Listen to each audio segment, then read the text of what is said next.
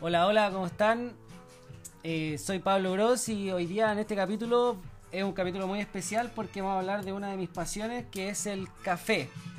Y vamos a tener un invitado muy especial que es José Fuentes, barista local chileno. Y vamos a empezar a desarrollar un poco el tema de qué está pasando con el café de especialidad en Chile y cómo ha ido evolucionando. Así que vamos a darle la, la bienvenida a José. Y nada, partamos con este podcast. ¿Cómo estás, José? Hola, hola, hola amigos de podcast que escuchan. Muy agradecido por la invitación, Oye, un gusto de tenerte acá. Pablo. Un gusto de tenerte acá y, y bueno, tenemos que empezar a hablar un poco de, de tu inicio en el café. Eh, ¿cómo, ¿Cómo descubriste el café, la cafetería de especialidad y, y cómo fuiste interiorizándote en este mundo del barismo? Mira, esta cuestión se, Bueno, sin ir más lejos, estamos degustando una rica taza de café eh, ahora, para que más o menos se transporten en, la escena. Eh, bueno, mi historia es bien simple. Bueno, soy de Valparaíso. Y Valparaíso es una ciudad que, que invita al café. Existe una, una fábrica que fabrica café. Que hay fábricas de té, de café. Y esa fábrica hace una descarga de, de, de un humo que es con aroma a café dos veces al día. Entonces la hacen en la mañana y en la tarde. Entonces te invitan al café. Y unos tipos eh, llegaron y se fueron en la volada. e Hicieron un café que se llama Puro Café. Ya.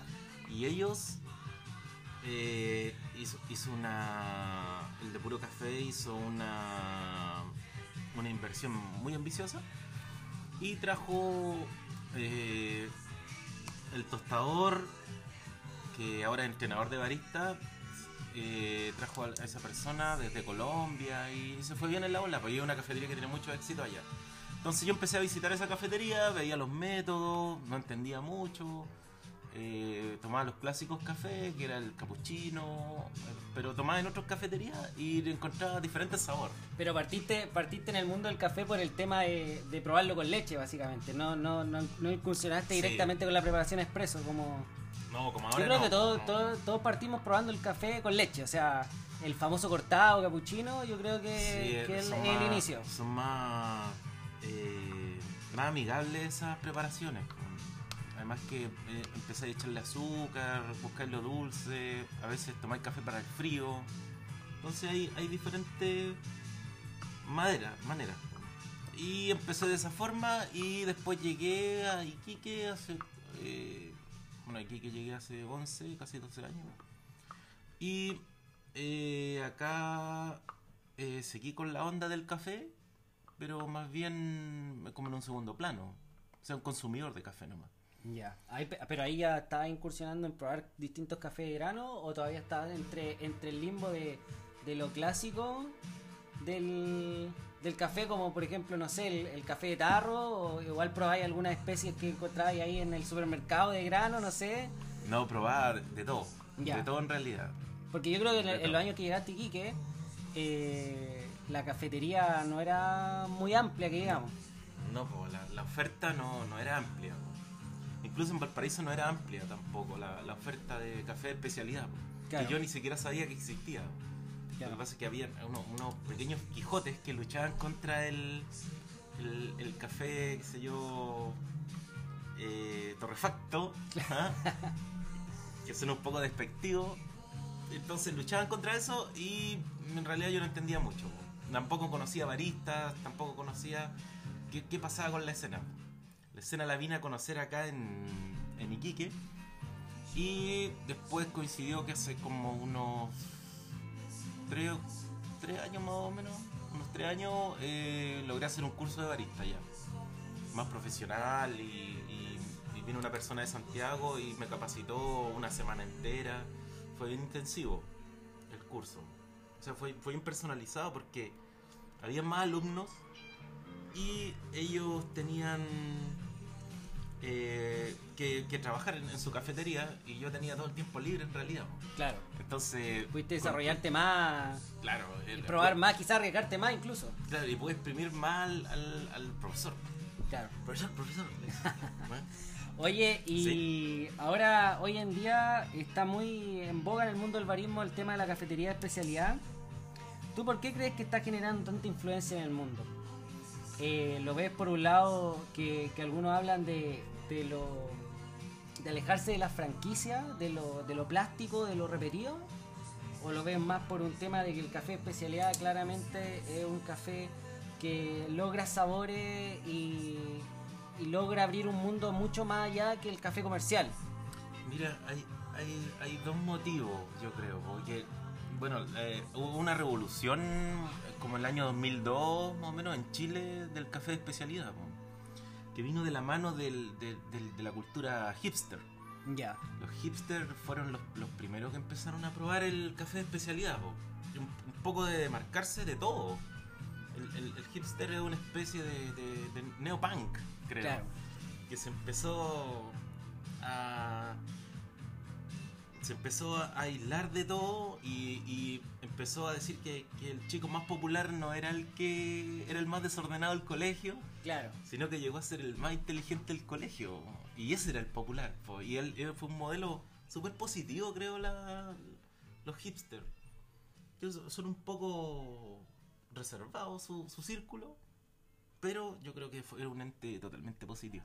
Y en el café repercutió porque ellos mismos, cuando estudiaban, empezaron a tomar su tetera francesa, su tetera eh, moca, y empezaron a explorar en, en métodos. po. E incluso yo una vez conocí en una cafetería de un amigo que había como una comunidad hipster que se juntaban a probar café.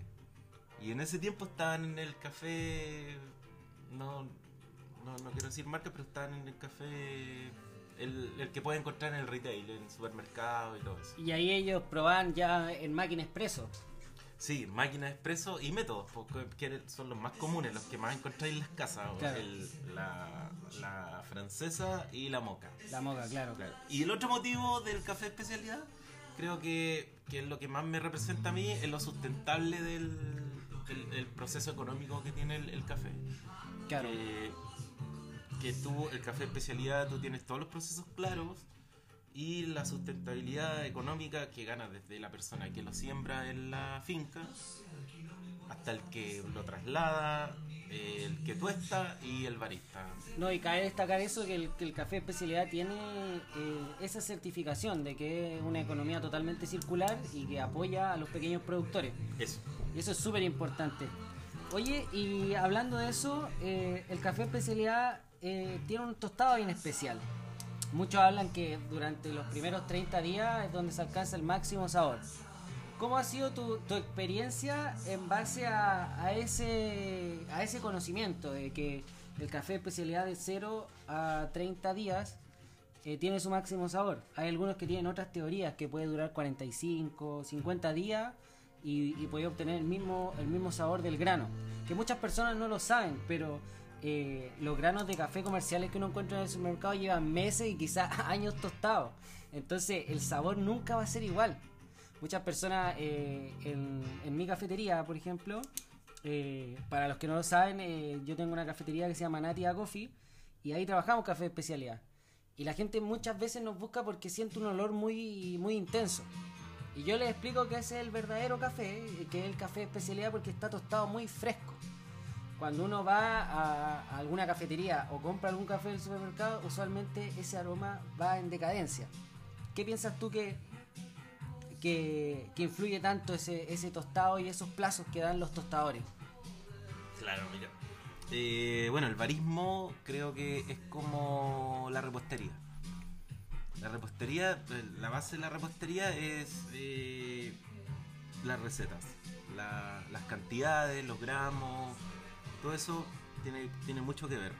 Y también las instrucciones del ingrediente. Entonces, en este caso, digamos, el café es un ingrediente de selección, como se ha dicho muchas veces. El café especialidad Claro. eh, es, un, es un, un alimento de, de- de excepción.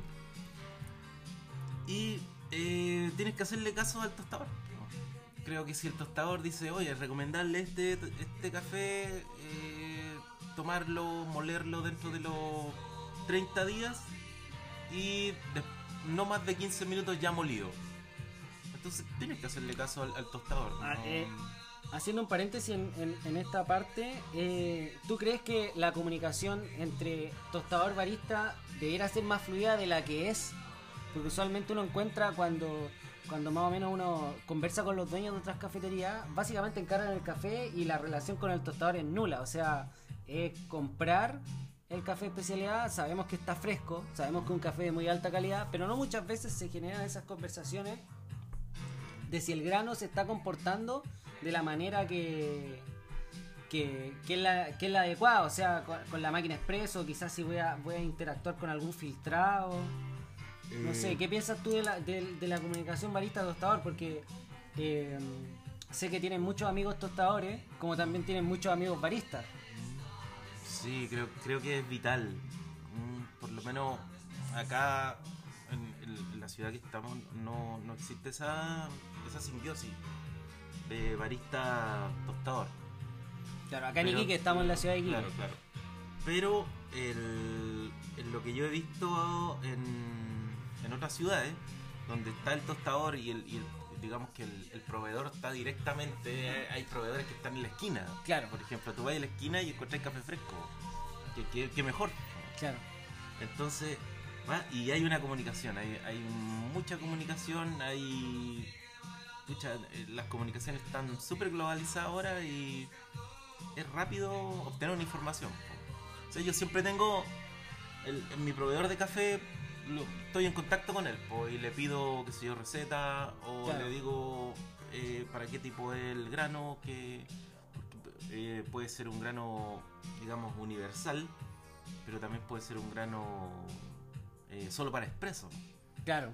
Mm, como lo están haciendo. Claro, está, viendo mucho el tema de la separación de los granos. O sea, tengo un grano específico para expreso, no lo ocupes en otro lugar porque no te va a servir. Y tengo granos ya para preparaciones de filtrado. ¿Qué es lo que te quiero preguntar ahora? O sea, ¿qué piensas tú de cómo los filtrados han generado un mayor impacto en cuanto a, a tener ese, esa sensación de café de café negro que se llama, por decirlo bien coloquialmente, el, hecho de, ir probando el café solo. ¿Tú crees que los filtrados han abierto un mundo en el cual tienes más familiaridad con el, con el café negro o encuentras que, es un mundo aparte? Es totalmente un mundo aparte. La, la, máquina expreso, tiene un fanático de la máquina expreso. Y como todo barista eh, busqué mucho tiempo el expreso perfecto. Ya. Hay muchos baristas que, han luchado contra eso, contra buscar el expreso perfecto. Entonces, ¿qué haces tú? Eh, te dedicas solamente a, sacar expreso, sacar expreso, sacar, sacar, sacar, sacar. Y, pero no te das cuenta que se me estaba pasando el tiempo solamente tomando expreso. Y después me cambié, o sea, no es que me cambié, sigo igual probando expreso, pero eh, en mis desayunos, por ejemplo, son filtrados. De inmersión y de filtro. Eh, eh, cualquier método. Voy, voy cambiando métodos y voy encontrando nuevos sabores. Claro, a mí me pasa mucho que desde que empecé a incursionar con, los filtrados, que lo hago, que lo hago en mi, en mi casa básicamente, porque en la cafetería Natia solo tenemos preparaciones de expreso. Pero en mi casa yo, ¿qué hago? O sea, encontré el mundo de los filtrados y me olvidé de pensar en la leche.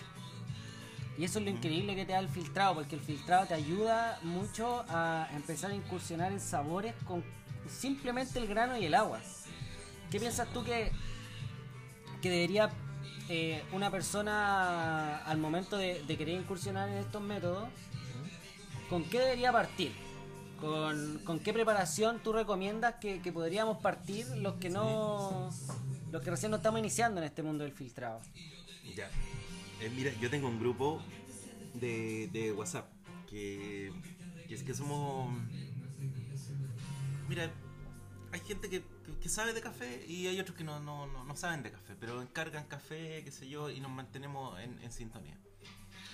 Y ellos han comenzado con filtrados y han comenzado con los métodos que tienen en la casa. Claro, es imposible que en una casa tengáis un aeropress o un sifón de una y lo Claro. tengáis así como de adorno y digáis, oye, mira, ¿sabes que justo mi abuelita tenía un... No, no, no va, no va a suceder así. Entonces tenía... eh, ellos mismos me cuentan que, oye, ¿sabes que tenía una, una tetera francesa? y Entonces, ¿cómo los podía ayudar? Eh, a través de, de recetas. po. Decirle, mira esto, al otro, a- espera tanto momento, etcétera. Entonces, el, para la casa, yo creo que para comenzar, que era la pregunta, eh, la francesa, que son más fáciles de adquirir, y la italiana moca, que, Que se, directo que se encuentran en todos los supermercados, básicamente. se encuentra en todos lados. Claro, el, el retail tiene mucho. eh, y hay varias. Y, y son accesibles los precios. Las calidades varían mucho. Ahora, lo que te quiero preguntar es, creo que hemos hablado mucho de, de las máquinas, hemos hablado de las preparaciones filtradas, hemos hablado del grano, pero te quiero preguntar lo más, lo más que más incide eh, dentro de la cafetería de especialidad, que es la molienda, la molienda del grano. Porque yo puedo adquirir mi grano, mi grano entero, lo puedo comprar en una tostaduría, en muchas de las buenas que hay en Chile. Sí. Pero resulta que, ¿qué hago con la molienda? O sea, a, a mí al menos muchos clientes me dicen, oye, me compré un café en grano, no tengo cómo molerlo. Y he recurrido al método que yo creo que muchas personas que, que tienen los granos ocupan, que es meter básicamente el, el grano a la licuadora. ¿Me entiendes? Que eso al final genera, genera un una una destrucción de muchos sabores del grano, básicamente. Que ¿Cómo tú recomiendas iniciar en ese en, en el mundo del porque hay muchas personas que le recomiendan, por ejemplo, a las personas que compran el café molido. Sí. ¿Me entiendes? Y, y- y para los que no saben, el café molido tiene muy baja duración en cuanto a sabores. Desde que fue molido, al- algunos expertos dicen 30 minutos, otros dicen una hora, que tiene su máximo sabor. Claro. Pero resulta que ese café fue molido, fue envasado y fue enviado. Probablemente cuando te llegue ya la, la desgasificación natural del grano se ha ido completamente y los sabores empiezan a cambiar. Sí. ¿Qué eh, tú recomiendas a las personas que quieran iniciarse en, en- en la compra de café en grano ¿Ya? para poder tener las moliendas necesarias para poder lograr los sabores necesarios en su casa? En su casa, yo sé que estás incursionando en varios proyectos en los cuales quieres enseñar a cómo poder iniciarte en el café en tu casa, pero, pero me gustaría saber que nos diera algunos tips para entender más o menos cómo debiera ser la molienda. ¿Qué significa la molienda para ti? ¿Cómo lo ves tú, el- ese proceso que, que incide tanto en cuanto al sabor y a la preparación? Ujú. Bueno, eh, es necesario un buen molino. Creo que yo, yo llegué al- a esa conclusión. Yo, yo pasé por todos los molinos. Molinos de cuchilla, eh, molinos de cuchilla sacando expreso. Ya. Pero salían muy raros sabores. No lo entendía mucho. Después compré otro molino y, y después otro molino. Y, y un molino manual que también sirven mucho, pero son de, de- de buena marca. De marcas buenas. Entonces, creo que antes que del método de, de preparación del, debería ser un buen molino. Un buen molino. que, que, que reúna la- las condiciones. Hay varios buenos en el mercado y que no son tan caros, pero son buenos molinos. Y en este caso basta que sea manual. Sí, basta, que, sea, manual, pero manual. eh, lo que pasa es que esto es igual que cuando vaya a abrir una cafetería. Mm, La gente que abre cafetería nunca se asesora en nada. Entonces termina perdiendo plata. Entonces, si tú quieres incursionar en el mundo del, del café, eh, pregúntale a alguien que, que o sea un barista, que sea alguien, decirle, oye, tengo estas pretensiones. Y él te va a dar eh, esos tips. Yo, yo, mi tips que le podría dar a la gente es comprar un buen molino. Un buen molino, claro. Más que. No estamos hablando de un molino profesional, estamos hablando de un- unos molinos que, que van desde la. desde los 20 mil pesos a, a 40 mil pesos. Claro, es un precio bastante asequible. o Claro, sea, un precio algo- pa- para iniciar. Claro, Porque hay unos que cuestan 5 mil pesos que, que no te muele nada. pues, te- Claro. la, molienda es irregular. Entonces es importante tener una molienda regular. Claro. digamos. Mm, Una molienda regular. eh, estoy hablando de regular, que si es gruesa, que sea toda gruesa. Si es fina, toda fina. Si es media, toda media. No, no, no, no tener un poco de fina, un poco de gruesa, porque eso te, va a jugar una mala pasada en los sabores. Ese, es como mi, mi, mi gran tips sobre la molienda. Mira, tocaste un tema bastante interesante que lo, que lo vamos lo íbamos a tocar también acá, que es el hecho de que las de que muchas personas abren cafeterías y no se asesoran. ¿Qué pasa con eso? Yo sé que, que tú eres un visitador eh, bastante recurrente de todas las cafeterías que se abren no solo en Iquique, sino que en el resto de Chile y ¿Qué, qué, qué sorpresa te encontrado? ¿Qué sorpresa te has encontrado cuando visitas cafeterías que, que a veces el, el gran el gran problema que tenemos los dueños de cafeterías, como me pasa a mí, es que he hecho un trabajo exhaustivo de estudio y de desarrollo del café en el cual hemos trabajado en pos de la cafetería de especialidad. Pero de repente se abre una cafetería de la nada y aparece con el nombre de cafetería de especialidad y te empiezan a comparar. Al menos a mí como, como, como dueño de café me molesta un poco que empiezan a comparar a quizá una cafetería que no tiene historial y que no sabemos si es que efectivamente es de especialidad. Y ahí, ¿qué, qué, qué sorpresa has encontrado tú ahí? Oye, todas las sorpresas, pues era lo que, lo que tú. Desde que una vez me dijeron que, que un café de Noruega. ¿ah? Eh, chuta. Pero eh, podríamos podrías contar un poco cómo, cómo fue esa experiencia del café de Noruega, porque eh, pa- para muchas personas, por ejemplo, una persona que no sabe el café, probablemente se hubiera impresionado y hubiera dicho, oh, este café debe ser de buena calidad. Claro, porque viajó muchos kilómetros para llegar aquí a Claro. Sí, lo que pasa es que existe un, un cinturón del café que, que es entre el trópico de, de Cáncer y el trópico de Capricornio. Ya. Dentro del globo terráqueo. Y esas son las regiones que, que se da el café. en- Dentro de ese cinturón. Dentro, dentro de esos dos trópicos. Y claramente Noruega no está dentro del cinturón. ¿Ah? Entonces eh, es probable que, que- que no- bu- Bueno, después pedí el envase y claro, afirmativamente no era de Noruega. Después constatamos que era de otro lado. ¿Y ahí pediste una preparación expreso o Sí, filtrado? sí, expreso. Me, Expreso. me gusta probar expreso. Para ver cómo está la mano del barista. Ya. Pero an- antes, antes era mucho más crítico.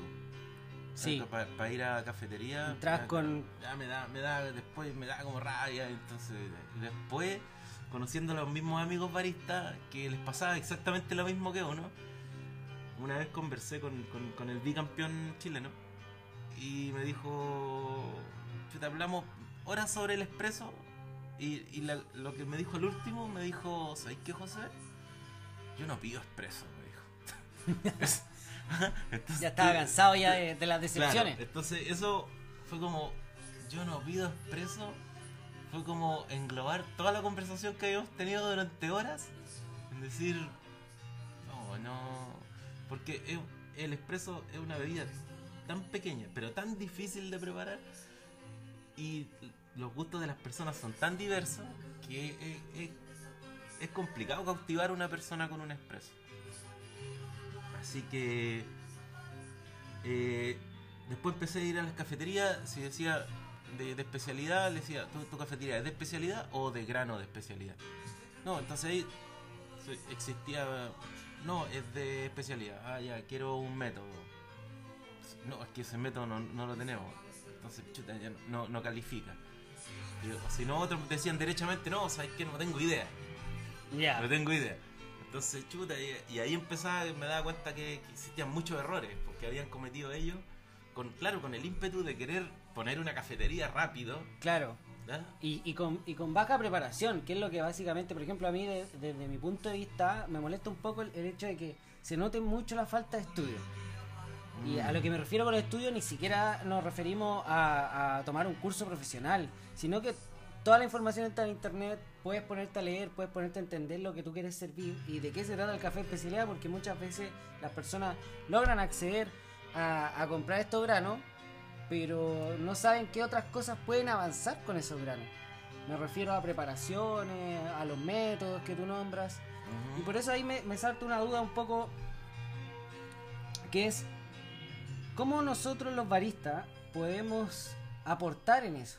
Porque esas cafeterías ya están funcionando. ¿Me entiendes? Ya están en el mercado. y quizás tienen un buen grano, pero le, le, le- alguna, eh, algunos desperfectos tendrán de conocimiento. Sí. Como nosotros, los baristas, podemos quizás tener una actitud un poco más empática, eh, porque ahí me, me- me salen mucho más dudas que es lo que, lo que a veces uno se encuentra cuando, cuando va a cafeterías que efectivamente son de especialidad, donde el barista probablemente tenga más que, un estudio autodidacta, ¿me entiendes? Son personas que tienen un recorrido ya en el café. Y usualmente te topas con gente que, que no tiene mucha empatía en, en enseñar, en explicar. Son bastante lejanos. Cuando llega un punto el tema del barista, pasa a ser como un rockstar. Pero un rockstar eh, yo a veces lo tomo como en mala, ¿cachai? Porque pasa mucho de que, no sé, que el barista le preguntas algo y te trata como tonto. Entonces, de repente uno no, obviamente no, no, no va a ir con el, con el concepto de, oye, soy barista también. No, pues Sí. vais como cliente. Y como vas como, como un cliente eh, normal, no, no, no quieres que, que- que el, que el barista sea, tenga un trato tan lejano. ¿Qué, ¿Cómo piensas que, va eso? ¿Piensas que, acá en Chile nos, estamos alejando un poco en, el sentido de la empatía en cuanto barista-cliente? Y lo que eso al final decanta en que el conocimiento sobre café decaiga, las ganas de querer intentar entrar al mundo del café decaiga también. ¿Cómo lo ves tú? Sí, eso son como tres preguntas en, una. Eh, con respecto a la última, claro, a veces, a veces los baristas me, me han pesado, le hacen un flaco favor al, al consumo de, de café. Yo considero que mientras más eduque al, al cliente mismo y le cuentes, le cuentes cosas de, de, lo que está sucediendo, de la escena del café, que le, le- le cuente unas estadísticas, qué sé yo, a tu cliente, de- del consumo de café, cómo ha subido desde el 2002 en adelante, eh, que se siente integrado a una comunidad nueva del café, yo creo que va a juntar mucha más gente y va a crear más empatía en el, en el café. Lo de la empatía ya, ya es, es- es como, como algo nacional. Claro, Porque yo he visitado cafeterías en Perú, por ejemplo, y, y que el, el barista es muy, muy seco, seco, y, y el tipo es súper low perfil, po. claro. super low perfil. Sí, conozco a, Pasa que, a pasa que hay cierta timidez, me dice. Claro, Juan Carlos Manríquez, eh, que voy para allá y, y- y llevo yo mis granos de acá y los comparto con él y él comparte sus granos de allá creo que él- y me cuenta cómo es la escena de, de Perú. O sea, tiene, tiene, esa, tiene esa, esa simpatía él de, de contarme que ellos no pueden vender otro grano. O Juan sea, Carlos es dueño de cafetería en... dueño de cafetería en Perú. En Perú, claro. En, su cafetería se llama Buenísimo. Ya. Y bueno, ahora él está en Ecuador y fue a asesorar la apertura de una cafetería, fíjate. Ah, A interesante. otro, a otro país, Claro. que son de amigos. Y él eh, viene de una formación de Palacios. Palacios Café, que son de. Parte que está un poquito más hacia el norte de. ¿De de Cusco? Tacna. No, más abajo. Arequipa Arequipa. de Arequipa, que es tostador, eh, eh, es un tipo que hace cursos, hace esos paseos a las fincas. Ya. eh, Sí, que tú- entre Cusco y Arequipa hay un, una, Hay- hay una caf- escena de hay- café, hay cafetales, claro, cafetales sí, y hay un... giganteco. Entonces, veo yo esa, esa simpatía en, en otros países. Todo, a veces el- el- acá en nuestro país tenemos una, una, una empatía más, más con el otro y en todo ámbito. Claro, en a, todo a mí lo que me llama un poco la atención es que en el tema del café, por ejemplo, nosotros no producimos café. No Mm. tenemos esa suerte. Entonces, ni siquiera eh, pudiéramos tener cierto ímpetu de decir los granos son míos, o sea, son de mi país, ¿cachai? Sí. Como lo hacen los peruanos, que en eso yo los admiro bastante, que defienden mucho su producto. Pero ojo, ojo que bueno, lo, lo defienden por un tema más bien económico, porque ¿Ya? puede, puede llegar grano de, de otra procedencia, pero lo que pasa es que llega a muy alto precio. El impuesto que le ponen al grano extranjero es muy alto. O sea, es difícil que en Perú encuentres un Colombia, un, un- Claro. Una La- estrategia la- comercial y, estrategia tributa- comercial, y tributaria para que... Pero la suerte de estar aquí en Chile es que en realidad tenemos un libre mercado en el tema de café.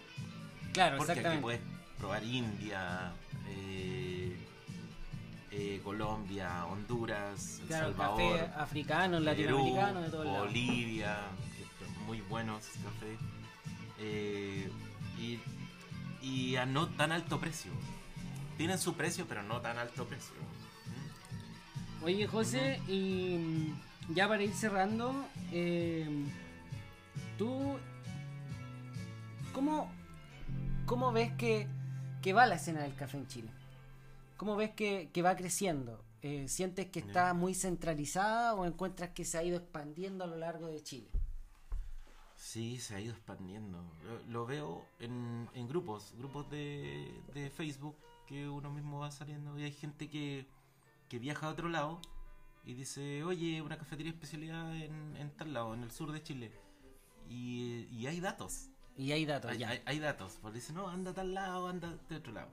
Eh, voy al norte, claro, también hay, hay, hay datos. Entonces se, se está diseminando en realidad el, lo, lo central que fue Santiago o Valparaíso en el tema café. Se ha ido diseminando pues, por, todo el, por, todo, por todo el país.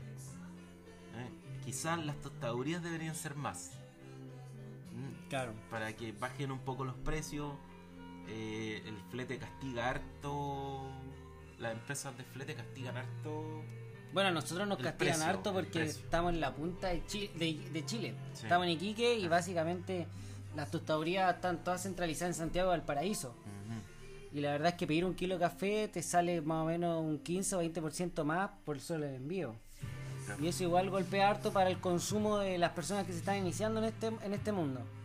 Lo que sí creo es que, es que claro, lo- los tostadores debiesen abrir un poco más las puertas, yo creo también. Deberían un poco más abrir las puertas en el sentido de que de, de dar la oportunidad de enseñar a más gente a tostar.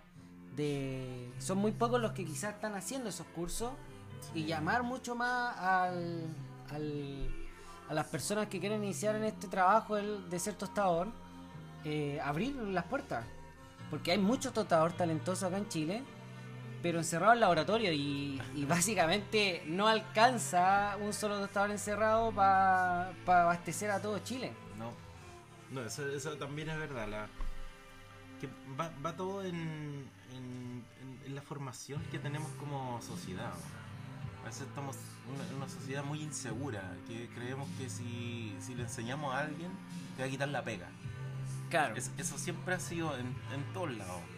Oye, no, si le enseñáis mucho, te- te- oye, si, si le enseñáis mucho a ese cabro, va a ser barista, va a poner una cafetería. Claro. ¿Cachai? Entonces, chuta, la idea es, es que haya más cafeterías que tú puedas ir a probar como dueño y como cliente. Puedes ir a probar otra cafetería, puedes ir, ir, ir a ver, ir a medirte, Claro. ir a medirte. Yo, yo conozco cafeterías que, que le he dicho, oye, ¿has ido a probar un café a otro lado? No. Oye, pero es que haz un estudio, haz un estudio, ¿cómo está y cómo... No es una cuestión que vaya a criticar a otro lado, sino que mídete de ti mismo, ve otras formas de trabajar, existen otras cosas. A nosotros nos sirvió mucho eso, ir a analizar otras cafeterías, ir viendo las maneras que trabajaban ellos y de ahí básicamente con una con un blog de notas anotando la- la- la- las cosas que nos parecían interesantes de aprender. Sí. Porque uno cuando parte, obviamente, puede partir con una base, pero hay muchas cosas que aprender y este mundo es interminable. O sea, puede ir aprendiendo todos los días algo nuevo. Claro, en base a la capacitación. Claro. Bueno, José, eh, ha sido un gusto tenerte acá. Ha sido realmente muy, Me muy, un rockstar acá entrevistado. muy, muy grata Uno conversación. Y esperemos encontrarnos en otro capítulo para que podamos desarrollar un poco más el tema de, de cómo el café especialidad va a incidir más en el futuro. Porque sabemos que hay una escena internacional muy importante, pero muy importante que la gente no se llega a dilucidar, que, que básicamente el barista es un verdadero rockstar. Sí, sí, es, claro. es- es una verdadera estrella y se le respeta mucho. Por eso, eh, y muchas otras cosas más, vamos a tener a José otra vez acá en, en los capítulos de, de Un sueño y un café. Y, y nada, ha sido un gusto, José. De verdad, un gustazo. Así que Gracias te por la esperamos, te esperamos para la próxima. Y bueno, amigos, eh, ha sido todo por, por hoy en este capítulo.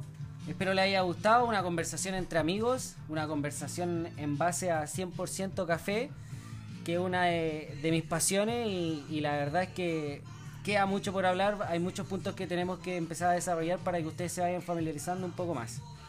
Así que nos vemos la próxima ocasión. Chao, chao.